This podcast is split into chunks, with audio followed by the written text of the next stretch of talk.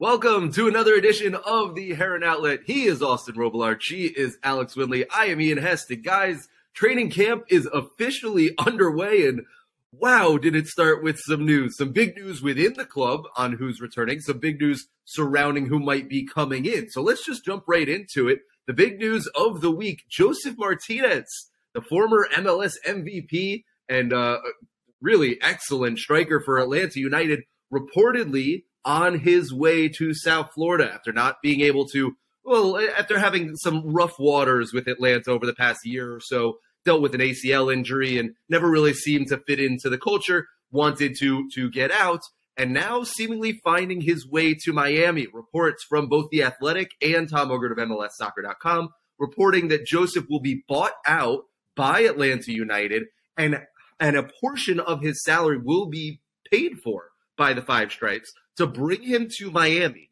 That would make him not a designated player, which is huge. That's a game changer in and of itself. So you're not only bringing in a top striker within MLS, you're doing it at a not designated player salary. Let's start with the player himself, Josef Martinez, who is, when he's on, one of the best strikers in the league, is MVP caliber. We saw that last year with Alejandro Pozuelo, right? An, a very similar situation. Guy with a disgruntled locker room, didn't have his MVP MVP form, but when he got into a better locker room scenario in Miami, suddenly started to feel better and started to play like that of old.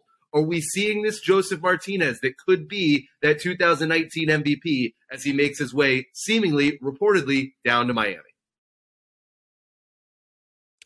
Look, I, I, I, think that Phil Neville, obviously with Pozuelo, has a great track record with, with past proven players in MLS. And Josef Martinez, younger than Alejandro Pozuelo, uh, you know, after the ACL injury, put in two good seasons, in my opinion. When you look at his his goal contributions over the course of the games that he played, especially just in starts, because a lot of the time with what went on last year, you saw that he was getting subbed on later in games and not starting because of the whole locker room issues and things like that.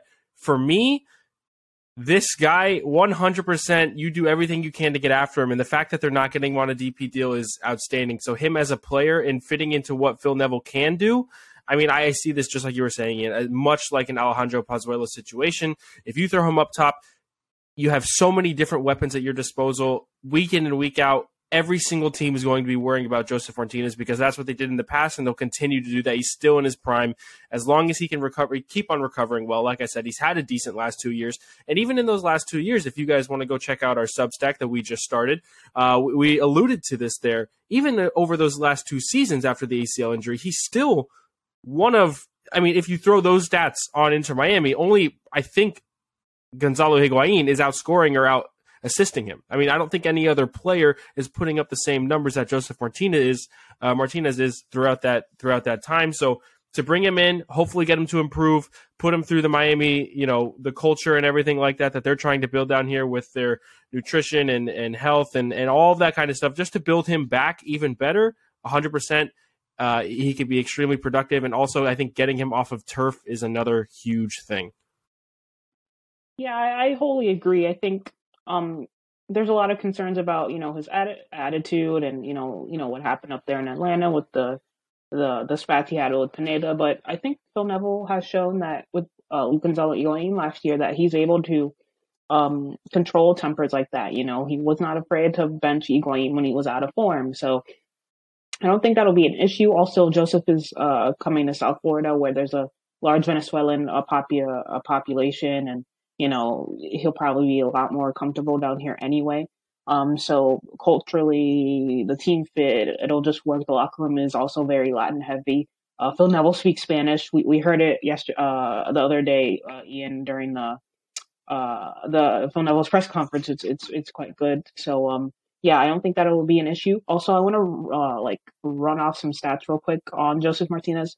Um, like guys, he's still pretty good. You know, obviously he didn't start and uh, as much as he would have liked coming off an injury, but you know, just looking at his stats, like when it comes to you know the shot creating actions, assists, non penalty goals, um, you know, pass completions, like he's still really good and able to contribute at a high level. So, um, obviously he may not be the you know the Josef of old, but you know with uh, Campana there and even Corentin Jean, Nicholas Stefanelli, you know, if Martinez is out injured or even Campana, there are options there that can they can play a single striker um, uh, system. But if both Martinez and Campana are fit, you know, I, I see maybe Neville rolling with the two striker system. But uh, just the attacking options that Inter Miami has now, if when Josef does sign, um, you know, it gives them flexibility, especially with all the competitions they're going to be in, Leagues Cup, U.S. Open Cup, uh, uh, almost regular season, and the playoffs if they make it um, just having more bodies up there and more bodies in offense will be huge for Miami. You know, that's a really good point, Alex, because they, they Phil did allude to this in his press conference on Monday to start training camp that he, he said, quote, we're in it to win it. And he meant that for every competition. He meant that for the MLS regular season. He meant that for Leagues Cup and he meant that for the US Open Cup. And he blatantly said it's because winning Leagues Cup gets you into CONCACAF Champions League. So, I mean, I, I can make all this moot. Look at Orlando City. They're going to be playing in CONCACAF Champions League this year. How'd they do it? They won the Open Cup. And, and for however easy that, that path was laid for them, they won't care. They'll be playing in Champions League. Um, so I think that that's an interesting take. Looking at his numbers, like you said, Alex, even in a diminished role, I think it's very impressive. Last year, in only 50, barely, uh, didn't even reach 1,500 minutes, still scored nine goals, right? and, and excuse me, uh, the year before in 1600 minutes had 12 goals. So I was looking at w- where that kind of production comes from because that that can be a super sub role, that could be a second striker role in terms of that much minutes and that much production, but not really. In fact, the closest thing that I found really within the, the hemisphere here is Andre Pierre Gignac of, of uh, Tigres, who has a very similar clip in terms of goals to minutes ratio. And I think everybody on the continent would want him as a striker right now. So I, I, for all the talk of his diminished return right now, I still don't know if I buy it. What I what I do buy is the fear of the locker room issues, and I want to touch on that for a sec because Alex, you mentioned what if he gets into a, a super sub role? Is he going to be accepting of that?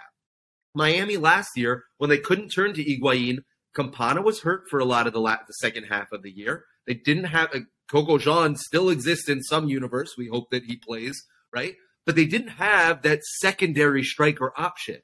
Would you just go with a two striker up top option, or would you use Josef as a secondary spell for Campana, or or a rotational thing between them? There's many options here, but how is that going to play into the mind of someone who thinks that they are the alpha male, the alpha striker all the time, and a guy that you want thinking that he's going to be that? Uh, I don't think it'll be an issue, honestly, genuinely. I think I think his relationship with Atlanta has been so fractured that he just wants to to to to leave. You know, the front office, the front office, you know, understandably, sure they want to move him on, but you know that relationship is broken, and obviously he still feels like he can compete. And you know, the fact that he is um um in Miami and and uh, about to sign for the team, it shows that uh, we well, I wrote about it and uh, we all wrote about it in the Substack, but you know, he still wants to show the Atlanta front office that he can still do it. So I, I don't think you know attitude will be an issue because he's coming to Miami kind of with his tail between his legs, sort of maybe sort of humble, just wants to show that he still has it. Even you know he's only 29. I mean, coming off a, a, an ACL injury is difficult, but you know he's only 29. He would like to show Atlanta that he's still able to do so. Also, Ian, I want to touch on your point about um, the two strikers. Uh, looking at Josef's uh, advanced stats now, he is in the 95th percentile in, in key passes uh, in the league, which is uh, pretty great. And considering if you do play a two striker system, Josef can also be a facilitator as well. He's in the 93rd percentile of assist in the league too, but also, you know, obviously his minute his minutes are limited, so it's a small sample size, but still he can create passes into the final third. He's in the 75th percentile as a, a, a center forward, so he can create as well as score. So if Miami do play that two striker system, I'm sure Josef has no problem dropping off, you know, being that late runner uh, in behind Campana, who's more the focal point, uh, you know, of the system and, and, you know, just uh, running off uh, in that regard. So, yeah. And also, I think this just plays into Phil Neville's hands in regards to depth. You know, the U.S. Open Cup, uh, Leagues Cup, they're going to be in a, a, bunch of competitions this year. So, you know, rotating, uh, you know, the more bodies, the better, like I said earlier. So, um, I don't think it'll be an issue. Yes, attitude. I, I, I don't know. I don't think it'll be as big of an issue as you as you're making it because the locker room's going to be, you know, op- op- I feel like they're going to op- uh, open their arms to him. Like we we spoke to Robbie Robinson the other day, talking about how you know they're excited for Pizarro to come back, and that's pretty telling considering the fact that you know, a year ago we saw him, you know, him and Higuain get into spats. So I think just a change of scenery will do him good. And like I, mentioned earlier, Neville's really good at uh, just tempering down personalities like that. So I don't think it'll be an issue, but um, let's see how it goes. I think more and more combination play up at the front is what's going to help this team. I think it's something that they lacked a lot of in the last two seasons under Phil Neville and the offensive weapons that he added. And if you throw Josef into that, given the stats that he's put out um, in terms of being a quote unquote facilitator as a second striker, if you needed him to with Campana and Pozuelo, you'll have that triangle in the middle of middle up front. And then if you think about the wingers and them connecting on either side, having Campana or Josef, depending on where the ball is, running into the box, finding the positions that they're so good at doing I think you create a really dynamic offense that Miami has lacked. It's not going to be that single guy up front that you have to rely on. I think Campana was was asked to do a lot when he was playing in terms of hold up play, and obviously when he comes down to after his injury and you look at Higuain, the whole entire team was on Higuain's back. Everything fell through Higuain, and now with a more versatile attack with more weapons to spread out over the front of the pitch, I think Josef is one of those perfect players to play next to a guy like Campana, to play against Phil Neville type wingers, because he is able to contribute in multiple different ways, whether it's finding position in the box to receive a cross that was either on the ground um, or at the top of the box where he can get a shot in, or himself finding through balls to to play the wingers to play the crosses to see a Campana who's overlapping through the middle. There's so many different ways that they can approach this that I think Phil Neville is going to enjoy exploring throughout the season. And um, Josef could be a really, really key and vital part to a successful offense in Miami. You know, j- just to touch on your point there, Austin, that, that last year, Campana and Higuain combined for 27 of Inter Miami's goals. So j- just the fact that the, the sheer volume of, of the, the single reliant striker that they've had being able to to balance that between two people on the pitch at the same time might be a little more interesting. Let's training camp is is just getting underway, guys. So we have so much more to talk about. Uh, it, it, was it was really nice to get back out there. It felt a lot different than in years past, and and we talked about it a little because uh, this year really only four new faces uh, so far that we've seen come back in, and that's if you include certain people um, that that are coming in. And so a lot of the same, it, it, like coming in this year was a lot of the same people. It felt like almost a little bit like a continuation of last year. And, and I, I, you know, compare that to where we were at this time last year when everything was, you know, 20 players in. Who's this guy? Who's it? What's that? Is that the guy that this looks like? And you were trying to figure out who was who. This year, it's a lot different. It has a lot more of a, uh, almost like a, like a college football team that was returning all of its starters and you're like, oh, okay, like we're getting the band back together. Everybody's joking around and everybody's having fun. And it was very, very light. It was very, very brotherly, um, as opposed to there weren't a lot of the introductions. Uh, guys were, were very uh, good at, at, communicating right from the start. Um, and, and that just to me was first and foremost the biggest difference between day one last year and day one this year and just as as you make a couple of these changes, Phil talked about two, maybe three more. That, that that's not really going to change a lot. And and just being here at day one felt a little bit different. And I figure we could just touch on that for a little bit. Yeah, and um, yeah, it does feel different. I think um, a lot of the guys know each other from the last season, so they're not getting to know each other. Um, you know, like uh, in you know early 2022, where no everyone was new and and no one knew anyone but now it feels very together and and and you know they're all very focused and they all look very fit and and you know they have a shared goal in mind so um, I think that'll be helpful for them heading into the season. You know, we saw last year um, they didn't start the season off too well, and that's probably because of the newness. You know, all of them you know, it was just chemistry and them getting to know each other, and uh, eventually we saw them get it together later later in the season and push for the playoffs. So, um, yeah, it felt very new. Everyone felt very together. Um, you know, it was a very jovial atmosphere at uh, at the practice. Even Rodolfo Pizarro, um, like even Robbie Robinson mentioned that they were happy to have him back and and and, and in training and in the locker room, and that that they missed him even. So yeah, the the mood does feel different. You know, obviously Gonzalo Higuain is not there, but still, um, there's no star per se, but the team has this feel to it. Like they're they're very together and they're they're they're ready to do something special this season. And I know a lot of people will say, well, they need a you know a a star DP to actually go somewhere. I don't think that's maybe how Chris Henderson will want to go anyway.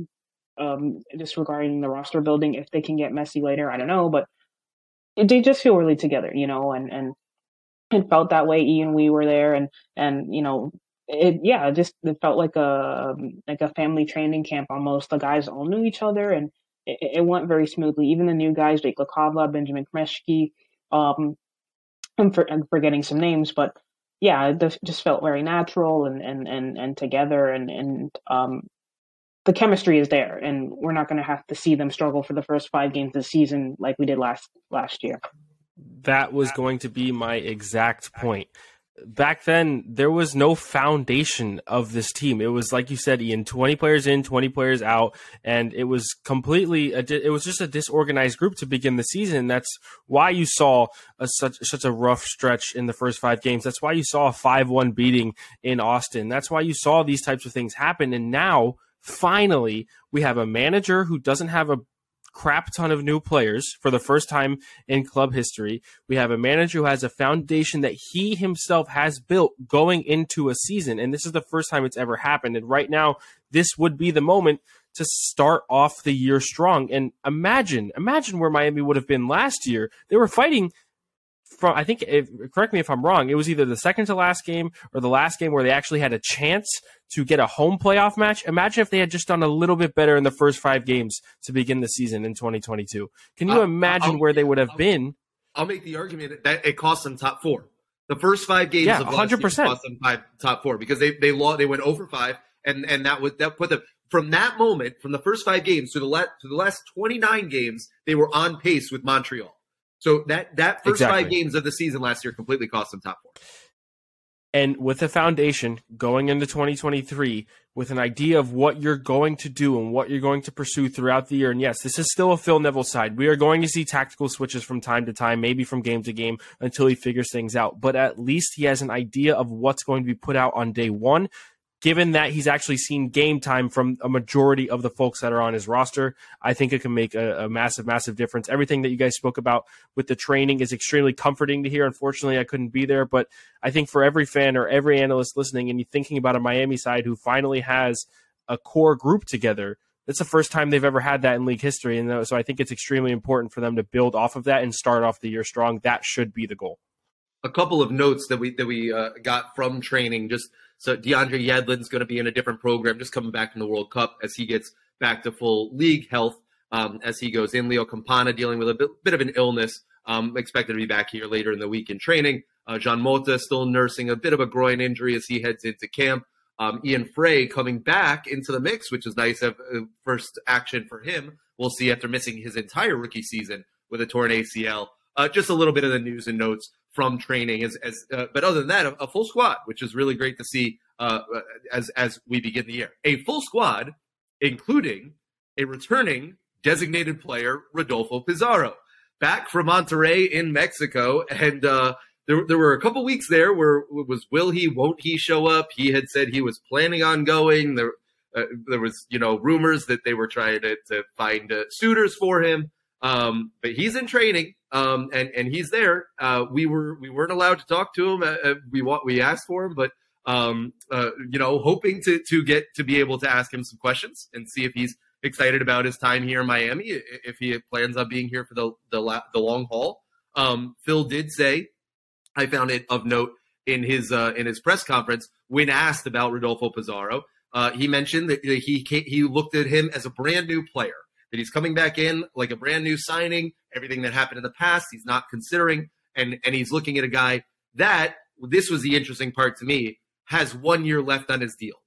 He's looking at him as a guy that has one year at Miami, and it's a prove it year here or a prove it year elsewhere. Uh, th- those are my words at the end, not his. But but he did mention that this is his quote unquote last year at Inter Miami, and and so I found that interesting. Whether that winds up being the case, whether he winds up uh, you know, moving before the season, I think is is beneficial for everybody. That's my personal opinion. Um, but but if he if this is a, a you know last hurrah, what, what does Rodolfo Pizarro returning mean for for this squad? I mean, I, I guess options. I, I I don't know exactly what benefit this team has from from him being there because I look to okay Alejandro Pozuelo if he is to come back, which I know we're going to get to later on in the pod.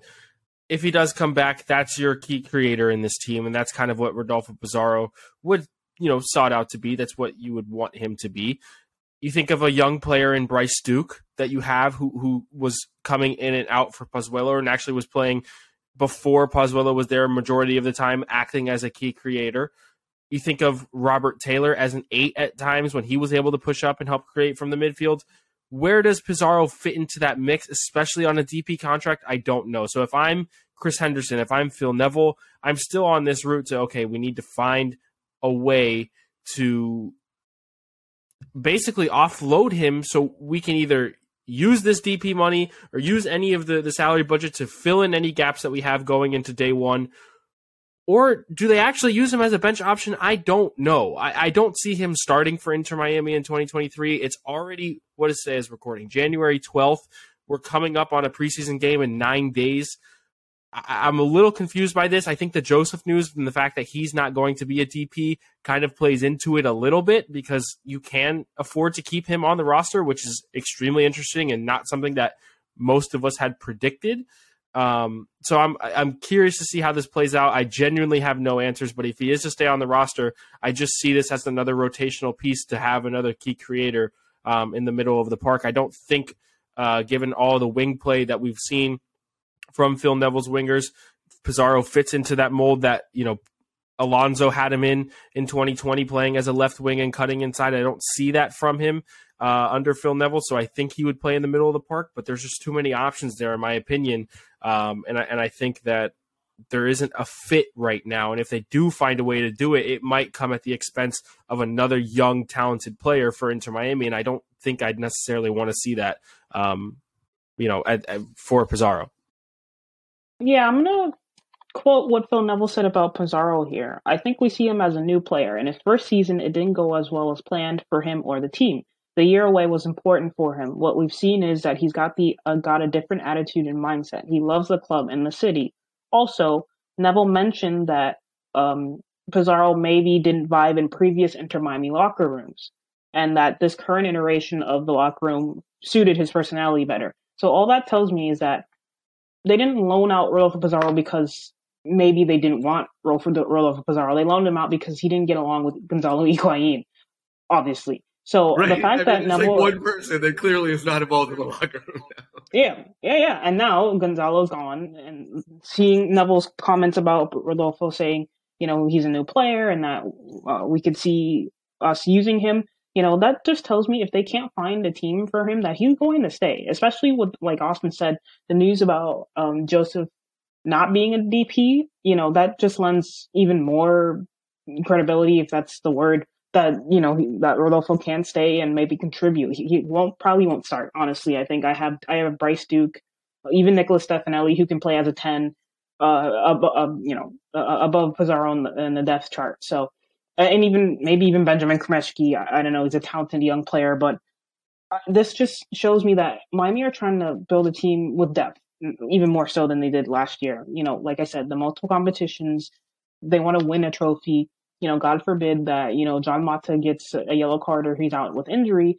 You know, we've seen back in 2021 Rodolfo play that center midfield role, maybe not as a distributor like Mota is, but more of a box to box late runner into the box against Atlanta specifically. I remember uh, that he was required to play there because I think Gregore or, or Jay Chapman got suspended. I don't know, but he did a decent job. And I even asked Phil Neville about that, and he he did mention that they did see Rodolfo at the time playing in that position. So honestly, I think based off of Phil Neville's comments and even Robbie Robinson, he mentioned that the the collective group were happy to have uh, Rodolfo back. That to me, that says a lot. That he, he, there is a big chance that Rodolfo could stay. Like I said, especially with Josef, the news that he won't be a DP coming if he when he signs. You know, Phil Neville's comments. You know, Robbie saying that they're they're welcoming. They're you know they're happy to have him back, welcoming him back.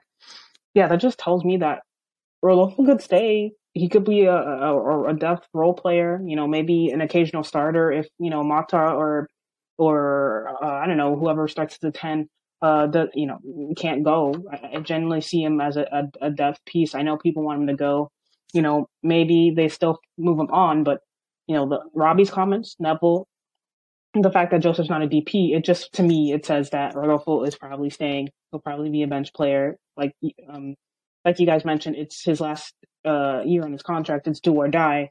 You know, maybe I don't know. And this is not reporting. Maybe they renew him. I don't know, but this is just like a last audition for him, essentially, to me. Uh, so, yeah, we're gonna see how that goes. But um, yeah, the comments from Neville and Robinson were very telling for me. I, I did notice, and I, I, wanted to see who, when they walked off the field, who who he was really hanging out with. The guy he was sitting next to when he was undoing his boots was Greg, Gregore, and I thought that that was very telling. Whether that wh- who initiated that conversation, I don't know. I'm not, I'm not, you know, getting into the gossip train here. I don't want to do that, but team dynamics are important in this conversation because I'm trying to I'm trying to figure out who this benefits and and who gets the, the most out of this situation, or or how can everybody get the most out of it? Does it benefit Pizarro to spend another year of his career here in Miami with seemingly no path forward? Or, or perhaps there is, and, and trying to find a way back in? Does it benefit Miami to just have another DP slot for another year? Because he was a DP last year, even as he played for Monterrey. Uh, like, who, who benefits from this getting? And and to me, I just keep going back to I think that the best benefit for everybody is for to find a way for Rodolfo Pizarro to move on. Now, if he is here, I think that everything that you guys have said is correct. Like, I, I, don't see a way for him to be the main guy starting, nor do I like looking at Campana and looking at at Josef if he necessarily fits that mold of, of what we would want there. I mean, it, it's it's almost four years since that DC United game when he was uh, smiling and doing the Joker, right? So, or four seasons at least, three years. Um, so you know, it, it feels like forever ago. I, guess I look around the league and I try and see who has designated player spots that make sense that Inter Miami could explore a trade for. I immediately look to the Galaxy. That makes a lot of sense. Um, you know, San Jose has an open DP slot. Uh, St. Louis City has an open DP slot and a ton of TAM and GAM. Um, you know, just throwing names out there of, of ways that that this could be beneficial for Rodolfo so that he could get into a situation that makes sense for him. And Miami could could really just wipe themselves clean of this whole situation. That that credit to all parties involved, they are making the most of it. They do not want to they do not want to be answering these questions from from us, from everybody in the media about Rodolfo Pizarro day in and day out. I get it. And for, for, for what it's worth, they have done a great job of saying he's welcome back into the team. Rodolfo has done a great job of, of you know, putting his head down and just you know, being a, a player on the squad. Um, but we, but as as long as this exists, we're going to be talking about it, and as long as we don't really know what the situation is, th- we can only speculate. So until we have the, the the clarity and the confidence of what it's it's going to be moving forward, the only thing we can continue to do, unfortunately, is talk about it and wonder how is this going to go because we don't have those answers.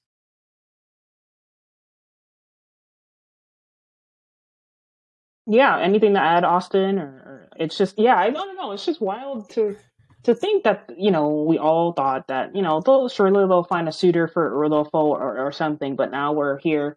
Uh, you know, like you said, there's a Vasco da Gama friendly next week, uh, Saturday or, or Friday, and then the season starts on uh, you know February 25th. So time is ticking, and you know the fact that they've integrated him into the team again.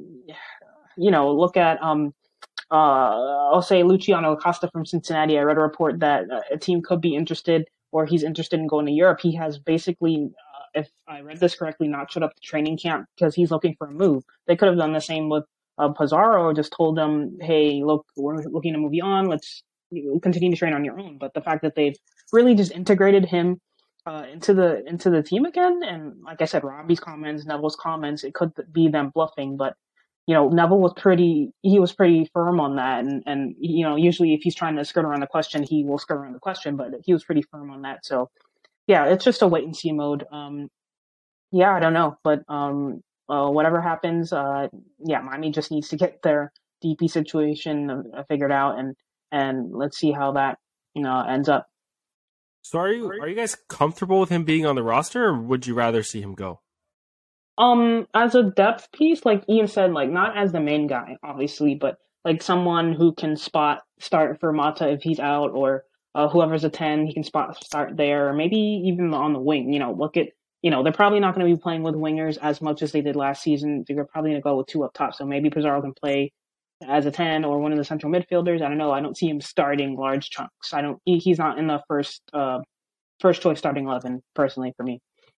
I, I mean this of no disrespect to Rodolfo Pizarro as a player or as his renewed attitude. That I think I believe them when they say he's a brand new player. I think it's best for Rodolfo Pizarro, and I think it's best for Inter Miami as a club if he moves on.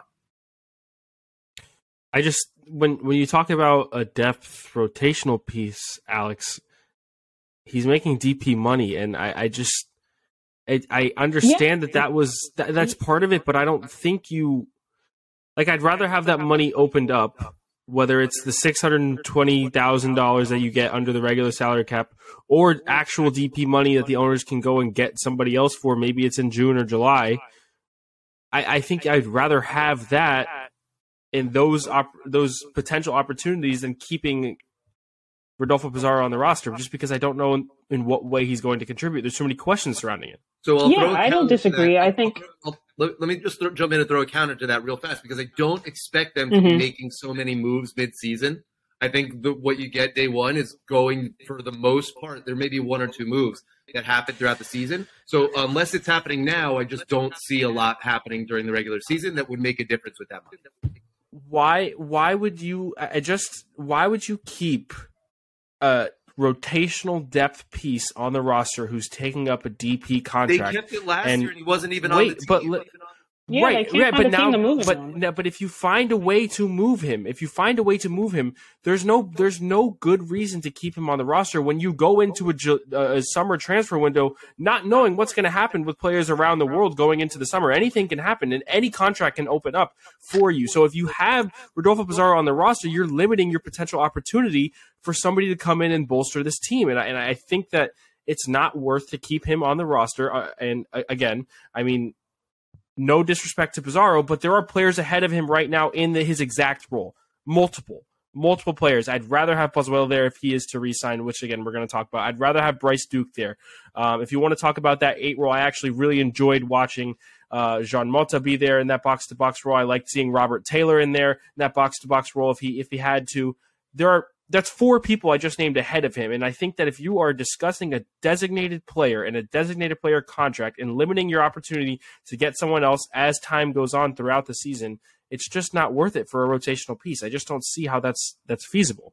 Yeah, I don't disagree. I think um, me saying that he's a death piece is just based off of whether or not they can move him on. If they can move him on, then yes, uh, obviously all for it. But if they you know, if it's February 24th and it's roster compliance day and they still haven't found a team like my that that's how it is. You know, that's how it's going to be for yeah. them. But so I'm not disagreeing. Like if they can find a team and move on, yeah, I agree. They should open that DP spot for I don't know, I don't know, Busquets or Messi or whoever they're linked to. But if they cannot find a team, like you know, based off of Neville's comments, comments and Robinson saying they're welcoming him back with open arms, I can just see him staying as a depth piece. And this is based off of whether or not they find a team for him to move on. So um, I don't disagree, but I think if they really cannot find a team, he's going to stay at Inter Miami and be that depth piece. You know, like like Neville specifically. Uh, he was naming off players that he saw him competing with. Robert Taylor was one of them. I think he mentioned Bryce Duke uh, and a couple of others that he said he's in direct competition with to to get minutes. So yeah, I don't disagree, but I, I truly think if they just can't find the team, he's going to stay. Like I, I, think he's just going to stay. I mean, that, that's the thing, Austin. At the end of the day, you cannot, under any circumstance, have another Matías Pellegrini situation. And and so, like, yeah. if you cannot find if you cannot find a suitor, he's going to be on the team. He they paid him last year to not be on the team. They'll pay him this year to be on the team, right? Like, so if if if they cannot find someone to take him, he's on the team. I, I, think it's as simple as that. Now the question comes in, and let's transition because I think that this is good. Is how does that affect Pozuelo? because Pozuelo, Alejandro Pozuelo is still not signed. And I did ask Phil about this on Monday and, and, and say, is he still in the cards? And, and, you know, he, Miami does have the right to negotiate. He did say that they are still making progress on that. I, I think that they will get over the finish line on that. And I do think now with Josef coming in, you could see a situation where you buy Gregore down, you have Pozuelo, you have Pizarro, and you have Campana as your three DPs. And and there you go, there you have it. Now that that brings up the question that you did, Austin, of what do you do in the summer if, if like Alex said, a Busquets comes around or a Messi comes around, or even you know someone that we're, isn't even on our radar right now. That's where your options are limited. But as we look at Pozuelo, he I, I think that he needs to be the priority, and once he's in, needs to be treated like the priority because I think you're going to learn a lot there. If if he comes in and it's like, well, Pizarro and Pozuelo are going to be battling for playing time. Well, wait a minute, hold on a sec. Like, I I, I thought that we had a clear path here. And this is just me talking. Like that, I I thought that there is a, a clear hierarchy here of how this is looking, of, who is, is has been the performer of of the the one of what Inter Miami is looking for. If it if it if that's understood, then all of a sudden too, you get the added benefit of seeing how Pizarro reacts to that. Because let's remember how Higuain reacted to getting benched last year too. We got the best of Higuain from that situation, right? And so, you know, we all saw it with our own eyes. And so if Pizarro has a similar reckoning, then all of a sudden, oh, great, like th- this has become a fantastic situation. But if it, the same Pizarro comes out, well, now we've answered our questions. And, and I think that there can be a lot to be learned from that. So I do think that a lot of the Pizarro situation links itself naturally to Pozuelo and how the, the pieces surrounding it will react to it. Do you, is it possible, just after hearing everything you just said, and the reason why Pozuelo is not signed yet, is it possible, as we just talked about limiting opportunities with a full DP setup, is it possible that Chris Henderson in the front office are trying to negotiate with Pozuelo and his agent to bring him back as a non DP? Do you think that that's on the cards right now because of the Pizarro situation? I think that that is a possibility. I think it's tough to actually pitch that to Pozuelo and be like, "Hey, look, sorry, man, we're gonna have to give you less money because we're kind of stuck right now." It just looks extremely crappy. But in order to protect their their own, in order to protect Inter Miami as a whole, and to keep your options available come summertime, because I think that is a key part of what might be going on. That's just personal. That has no reporting at all. That's just a personal feeling. I think that that could be part of the discussions and why we haven't seen something cross the finish line just yet. And I think that's why the Josef news also came out in the fact that he's not going to be a DP. I think that that's another thing too that points me towards the fact that they might try to get these older veteran MLS proven guys on less than DP deals in order to open their options for when the summer comes. I'll just say based um, off this what is I've, not... what, based off what I've heard, I would be extremely extremely surprised if Pozuelo comes back and is not a DP. So then what what possibly are they discussing? I think it has to do with the Martinez deal. I think once Josef is over the line, they can turn their attention to Pozuelo. I think um, to that point, I think had you've had yeah, so but, much time for Pozuelo, yeah, so much. Well, I think Josef the Martinez deal really just complicates things, honestly. But to that point, I, Pozuelo did post a photo on his Instagram that looks very similar to Inter Miami's training facilities. He's not in Inter Miami clothes, but you, you can tell by the glass behind him, it, it, looks like the training facilities. So he's clearly there. So I, I I really do think like um I don't know what press conference it was, but I think it was either Neville or Chris Henderson said it's going to be like a like a like a knock on effect or a jigsaw puzzle where the deal gets gets done and then the rest can follow. I think they're they're really like Pozuelo wants to be in Miami. Like I, I really just think that they're waiting on to close the Josef Martinez thing. That's done and dusted. He's non DP. And then, like, uh, Ian, correct me if I'm wrong, they have the buy down Gregore for the DP thing. And then once that's, um, you know, whatever they do, once that's done, they can will go ahead and announce Pozuelo. So I think it'll just be a knock on effect. Josef's done, then buy down Gregore, Pozuelo's in, and um, you know, whatever happens to Pizarro, whether he's still here or or this time on, I think that's I personally that's what I think is going to happen. And you maybe uh, you know, have some other information, but yeah, I just think it's a knock on effect. This guy gets done, then they they can go here, here, here, and then that's how it's probably gonna end up. Yeah, just real fast, real fast on the Gregore stuff. A lot has been made about nothing on this I, because Gregore can easily be bought down. I think it comes down to like two hundred and thirty-two thousand five hundred dollars in CAM that they have to use. Um, like it's it's not a that's not a terrible amount. I mean, it is something, but um, it, it's well within the the capability of, of what they could be able to do. So um, Gregore will not be a designated player. He makes designated player money right now because of the structure of a contract. And, and I know that Taylor Twellman was out there with, with saying that he is because they're going by letter of the law. Right now, he is a designated player because he makes over six hundred twelve thousand five hundred dollars, but he will not be when the mechanisms are used um, when, when, rosters come in. So um, I, I, think that just uh, when we understand that, and a lot of the confusion of who's our DPS and who who are Inter Miami's DPS and, and what, what's going on, um, those questions that we get asked all the time.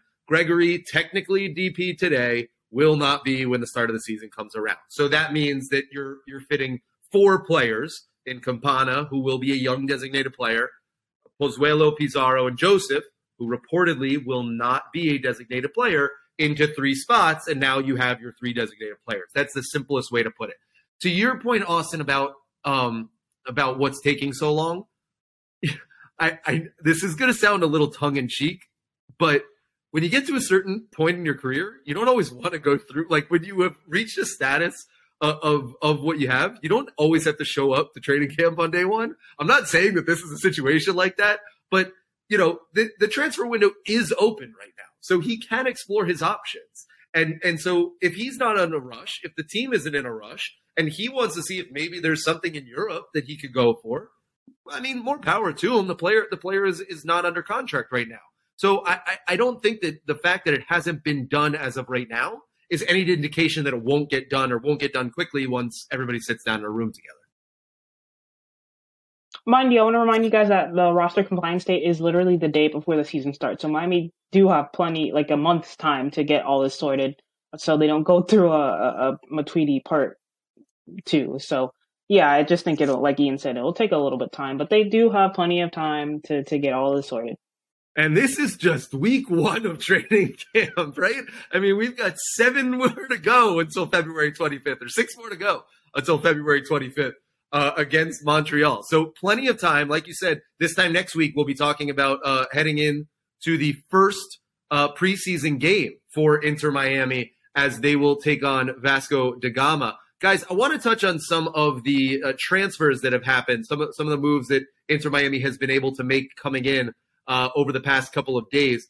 Franco Negri coming over from the Argentina Premier Division uh, in Godoy Cruz, a left back uh, with with a lot of promise, a lot of upside. Alex, you wrote a, a great uh, scouting report on him, so I want to turn to you first. Uh, th- this is this looks to be a, a, piece that that Inter Miami had a position of need at, uh, and, and, really was looking to find who could be that. We all remember last year how Chris McVey uh, re- really played out of position the entire year, being forced into the left back role. And, and, so, what what could a Franco Negri bring to Miami and and to that position? Well, he's an extraordinarily attacking fullback. I spoke to Mati Romero. Romero, um, he's a writer who covers Godoy Cruz uh, in Argentina, and he basically said, uh, "I know this is going to sound terrible, but you know, he's not a he's a defender, but he doesn't defend. Like the he's an attacking fullback through and through. Uh, he likes to go forward. He likes to get on the wing. He likes to to to combine and get into the the offense. You know, um, he's a, a fullback that you know, yeah, he loves to get forward, and I think that lends credibility. Like it's like I said earlier, domino effect. Josef comes, you know, two striker system, whether that be with a flat back four or a back three. Franco Negri is the perfect wing back, and then you pair him with a guy like Yedlin on the other side. They're two very quick um, attacking fullbacks.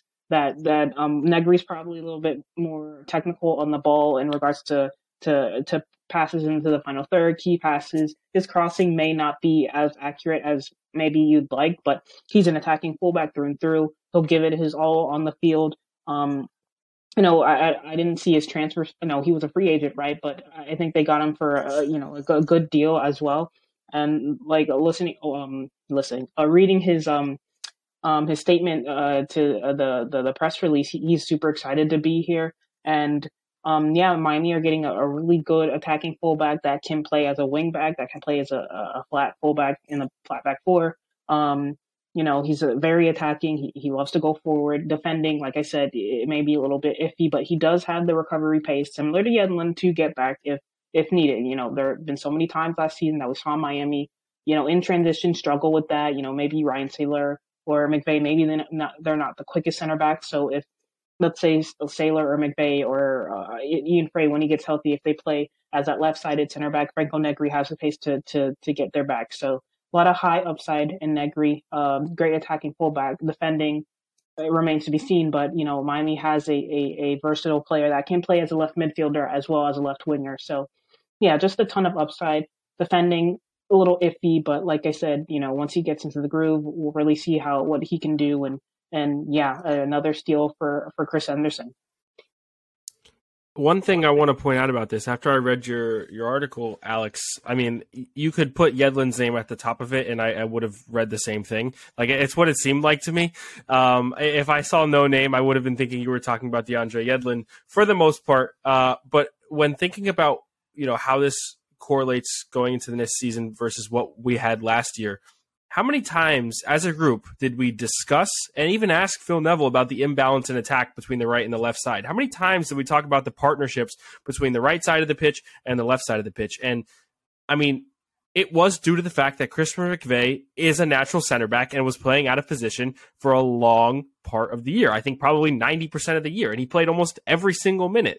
So when you think about adding a guy like Negri, you think of a more balanced attack because of what he can bring on the attacking front. Now, I think, in my opinion, if Negri and Yedlin are on the pitch together, you're seeing a back five or a back three, whatever you want to call it, with them two at wing back, because it just makes the most sense to have them go forward and provide a little bit of cover and have them able to come back. I don't, I, I would like to say that that Negri and Yedlin would just help balance the attack but on both sides of the pitch. And I don't think we had a lot of that last season. Yedlin did a lot of the heavy lifting as we saw a very fluid formation. And when Yedlin would go forward, you would see a, a dynamic shift of, of, somebody that was on the left side come back and help defend. But McVey and Sailor or whoever it was, Mabika even, on that side, were getting beat a lot of the time in transition. I mean, there were a couple goals that you can think of right off the top of your head where McVey was getting beaten behind. Um, so I think that this helps a lot. And I think that going to a back three, back five, whatever you want to call it, with Negri and Yedlin on opposite sides, gives a little bit more coverage, a little bit more numbers behind, and the ability to go forward and have a more balanced attack. I, I see it as a very profitable situation for Miami. I'm cool with the back four with this. So I'm interested. I mean, I, I get I get the argument naturally of, of a back five because you have two, you know, speedy wing backs going up and down. But with a back four, with them, I, I know that you're losing stuff out wide, but that's what Miami wants to give up and and I I look at you know having having Gregore and Jean Mota almost as half half backs kind of that that that you know like in front and and then almost the two center backs be like sweeper backs that that could work for me um in, in this situation considering they're they're two of the best defensive midfielders in MLS statistically and in practice. So I, I, guess I, I still like your principles of the four four or whatever. If it winds up being a four four two, that diamond looked really good last year. Um, and and even if it's in like the blocks, if it's like a like think of everything in terms of a block, like two center backs, two wing backs, two D two defensive midfielders, two attacking midfielders, two strikers. Like even if you played that, I know it sounds a little bit weird, but in reality, it, it kind of works for me. I, I I guess I, am not, and that again, this goes back to to what we noticed with Phil last year, how he was able to switch those formations between the back the back five and the back four, and and now, uh, you know, the the ability to make those moves mid game without having to make substitutions is is what an added element will be. That that you could potentially just make one move now. Let's say you know you pull off Bryce Duke and put on an added CDM, and now you have five at the back. Like it can be that simple to switch formations. That's where a lot of this, I think, benefits you. Even even now, I'm little. I'm doodling here on my envelope. Um, you know, Negri, he can Neville if he wants to, he can implement that positional play thing that uh, Guardiola does, where that one of the fullbacks slot into central midfield to make up numbers. Negri, uh, if you watch clips of him, he does have a really good ball skills, and I don't know if he'll play as like a pure pep fullback in that regard, but that is an option. You know, he could slide into midfield while uh, one of the central midfielders gets up if they're pushing for a late goal, and then even still, you could have a back three of a, a center back, uh, two center backs, and Yedlin tucking in as a sort of a like a Kyle Walker role if if Neville really wanted to push the tactics board Uh, maybe it's just me playing FIFA in my head, but yeah, that is also an option. So, like I said, like you guys said, it's just about fluidity and uh, versatility for this. And yeah, I'm excited to see how Neville gets on to it. You know, uh, throughout his years, he has tactically evolved and gotten better. So, uh, yeah, uh, let's see how that goes. But as you alluded to, Alex, in your piece, Miami's not really gone into a season where they've had someone they can look to at left back and be like, "Yep, that that could be the guy." And I think for the first time, okay, let's go back to 2020. What was it? Ben Sweat. 2021 was oh man, my Inter Miami trivia. Oh wow, who was, was 2021? Joevin Jones. Joevin Jones is yeah. another one. 2022. Come in, though. Yeah. Gibbs came in, yeah, but yeah, again, that was there were so many questions surrounding that as well because of the injury history and him literally not playing at West Brom before coming. Yeah. Um, and then I looked to last season. You had no idea what was going to happen, and then it ended up being Chris McVey, and we didn't see that at all. We didn't, we didn't no. say Brek Now Shea, you have so Negri. Hate us. We didn't say Brek Shea, so the internet's going to hate us. Oh gosh. Well, Brek, but, yeah, Brek's great, but he was also very injured but, a lot of the time. There was always a question mark around Brek Shea. There was always a question mark around Brek Shea. There was never a real starting left back on this roster, and I think with Negri, I'm not going to say 100% he's a starter from day one throughout the course of the season because we don't know yet how it translates to MLS, but there is a lot of potential there, and I think it's the most potential we've seen in a left back signing from Miami since their inception.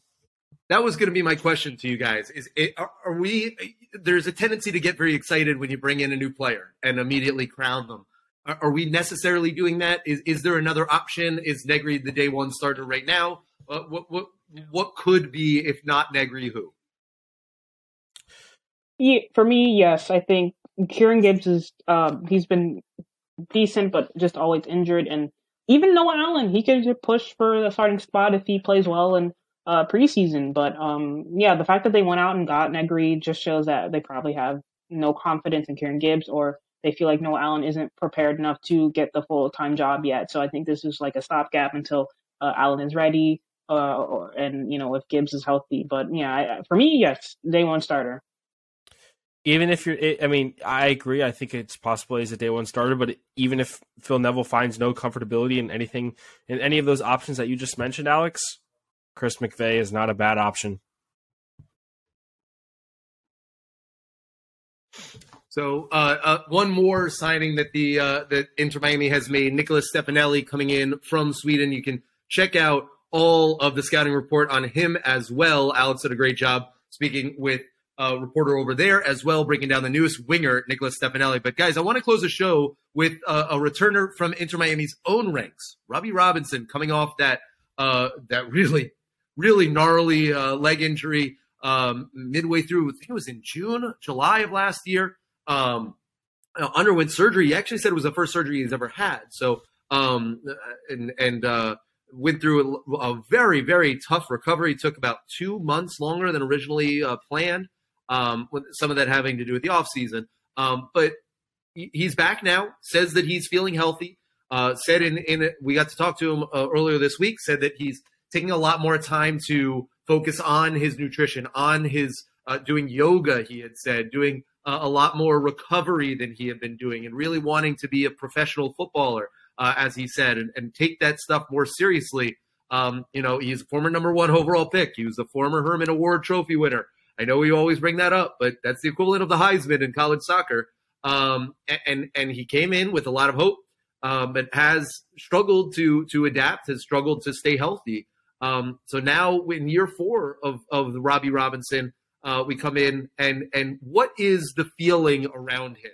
What does he need to do to to show his teammates, to show his coaches, to show the fans, a lot of which you know have, have sort of you know given up for for lack of a better term, uh, with or, or, at least run out of patience. Um, keep hearing about this guy and wondering whenever it's going to to come to fruition.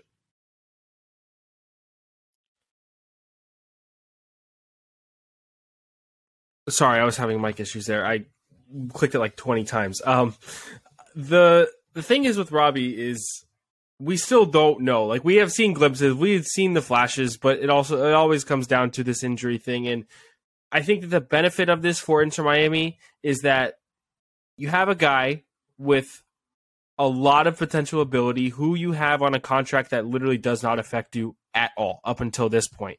I, I mean, that is the biggest part of this. Um, we, we, I mean, even bringing in Stefanelli and all the other wingers and, and those types of attackers that Phil Neville has, having Robbie Robinson as a depth piece is the exact opposite of why I was so keen on talking about Pizarro and talking about getting him offloaded. His contract matters, Robbie's doesn't. So if you end up needing a depth rotational piece down the line for a winger, for an attacker like Robbie, like Laster, like Stefanelli, like Robert Taylor, like Emerson, like all these different guys, you have that at your disposal and it's not really affecting you in any way at all. So I think, you know, you have that ability. You've seen that he has produced for you a couple of times, I would say, and sometimes in some minutes that he's played. Um, even at times in the beginning of last year, the amount of times Phil Neville was asked about Robbie, and it was very those straightforward answers, trying to keep him motivated and things like that. I think you'll see more of that going into this year. Um, you know, to be hard nosed, to tell him that look, you need to prove yourself and all these kinds of things. For me, the key point of this again is is having him on a contract that literally doesn't affect you at all. And if you end up unlocking that potential ability, it's obviously a huge plus. Um, but I think there's even possible possible trade potential for Robbie Robinson as well throughout the season. Maybe as he ends the deal, uh, I, I, don't know if it ends this year or the end of next year. I, I think this year. I think it's a four year deal after the draft, so I think it would end after this year. Um, so maybe if you can find a, a, a, trade partner to, to offload that, so you don't have to just lose him for nothing to get some allocation money to help balance and mitigate anything else you have to do roster structure wise, go ahead and do that. But if he gets some minutes and he has some production, that's the most you can ask for, in my opinion. Yeah, I agree. I think Robbie, he um, um, just talking to him, you know, he looks extremely motivated.